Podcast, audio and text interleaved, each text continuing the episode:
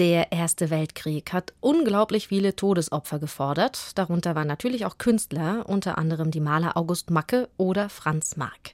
Und ein französischer Komponist war noch dabei namens Alberic Magnard. Und um den soll's heute gehen. Aber erstmal hallo und herzlich willkommen zu unserem Podcast Zoom Musikgeschichte und was sonst geschah. Hier bekommt ihr skurrile Anekdoten und Geschichten aus der Welt der klassischen Musik, jede Woche neu rausgesucht aus dem Radioarchiv von BR Classic. Ich bin Christine und heute geht's wie gesagt um Alberic Magnard. Kennt ihr nicht? Ja, kein Wunder, denn dieser französische Komponist ist heute nur noch Klassik-Nerds ein Begriff. Das hat vielleicht damit zu tun, wie er gestorben ist. Denn Magnard war einer der ersten Künstler, der dem Ersten Weltkrieg zum Opfer fiel.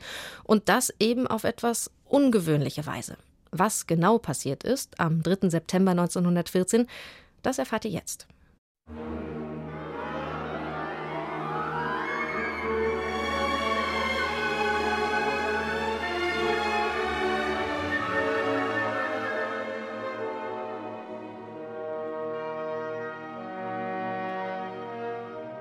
Alle Menschen müssen sterben. Komponisten machen da keine Ausnahme. Und für gewöhnlich tun sie das wie andere Menschen auch, daheim in ihren Betten. Einige wenige aber nicht. Enrique Granados etwa, dessen Linienschiff im Ersten Weltkrieg auf der Rückreise von Amerika von einem Torpedo versenkt wurde. Oder Anton Webern. Den erschoss 1945 aus Versehen ein amerikanischer Besatzungssoldat, als er vor dem Haus eine Zigarette rauchte. Bei dem französischen Komponisten Alberic Magnard war das etwas anderes. Ein unbeteiligtes Zivilopfer jedenfalls ist dieser ungestüme Mann nicht, als er vor fast genau 90 Jahren zu Tode kommt. Der Erste Weltkrieg ist gerade etwas mehr als vier Wochen alt. Die Truppen des Deutschen Kaiserreichs stehen, nachdem sie Belgien überrannt haben, bereits gefährlich nah an Paris. Am 2. September 1914 besetzen sie die kleine Ortschaft Baron, 80 Kilometer nördlich der Metropole. Ein Nest in der Provinz, genau das Richtige für einen, der die Pariser Gesellschaft und ihre Intrigen verabscheut und skeptische Abgeschiedenheit vorzieht. Seit zehn Jahren bewohnt die Familie Magnard dort das stattliche Manoir des Fontaines. Während Madame Magnard und ihre beiden Töchter vor den nahenden Feindestruppen fliehen, kann sich der Hausherr nicht entschließen, sein Refugium im Stich zu lassen. Hinter verschlossenen Fensterläden, umgeben von seiner großen Bibliothek und seinen Partituren, harrt der streitbare Komponist der Dinge, eine Flinte bei der Hand. Die Dinge kommen.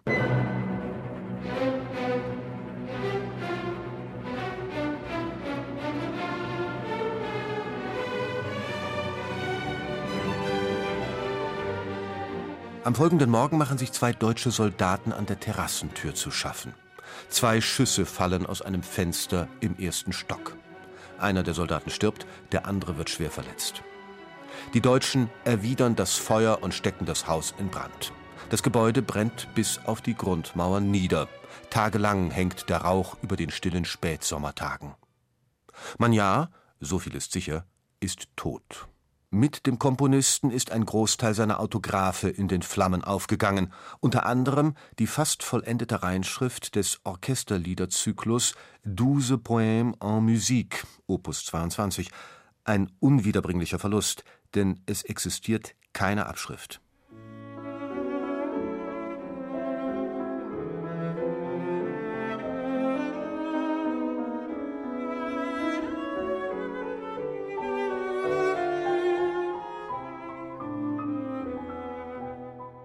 Bei aller Schicksalhaftigkeit der Ereignisse, Magnards Ende passt zu seinem Leben.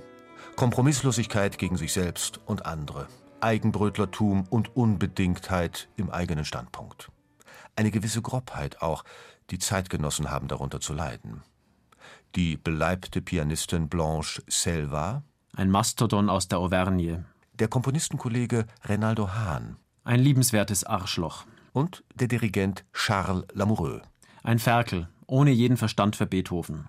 Seine künstlerische Sensibilität blieb von solchen Ausfälligkeiten unberührt. Alberic Magnard hat mit Kammermusik, zwei großen Opern und vier Symphonien Meisterwerke geschaffen, die zum feinsten und vitalsten der französischen Musik vor dem Ersten Weltkrieg gehören.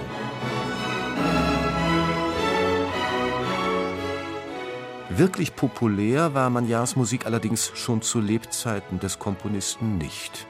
Die sperrige Persönlichkeit des Künstlers und seine Weigerung, sich zu vermarkten, hatten das ihrige dazu getan. Nach Magnars Tod geriet sie rasch in Vergessenheit, wo sie zumindest außerhalb Frankreichs bis heute ruht. Dass sie aus ihrem Dornröschenschlaf erwacht und dass man den Namen Alberic Magnard dereinst nicht nur mit seinem spektakulären Tod in Verbindung bringen wird, sondern in erster Linie mit seiner großartigen Musik.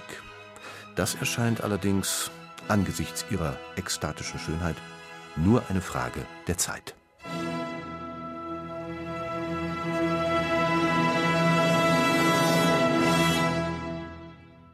Auf jeden Fall eine Entdeckung wert. Der französische Komponist Alberic Magnard. Zu Beginn des Ersten Weltkriegs verstorben und das war ein Zoom von Andreas Grabner. Zoom, Musikgeschichte und was sonst geschah gibt's immer samstags neu in der ARD-Audiothek und überall, wo es Podcasts gibt.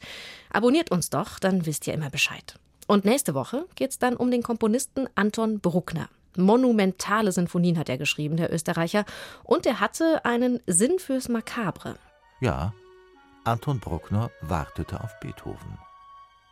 Genau genommen auf Beethovens Kopf, denn an diesem grauen Frühjahrstag würden sie den großen Meister ausgraben. Und er würde dabei sein.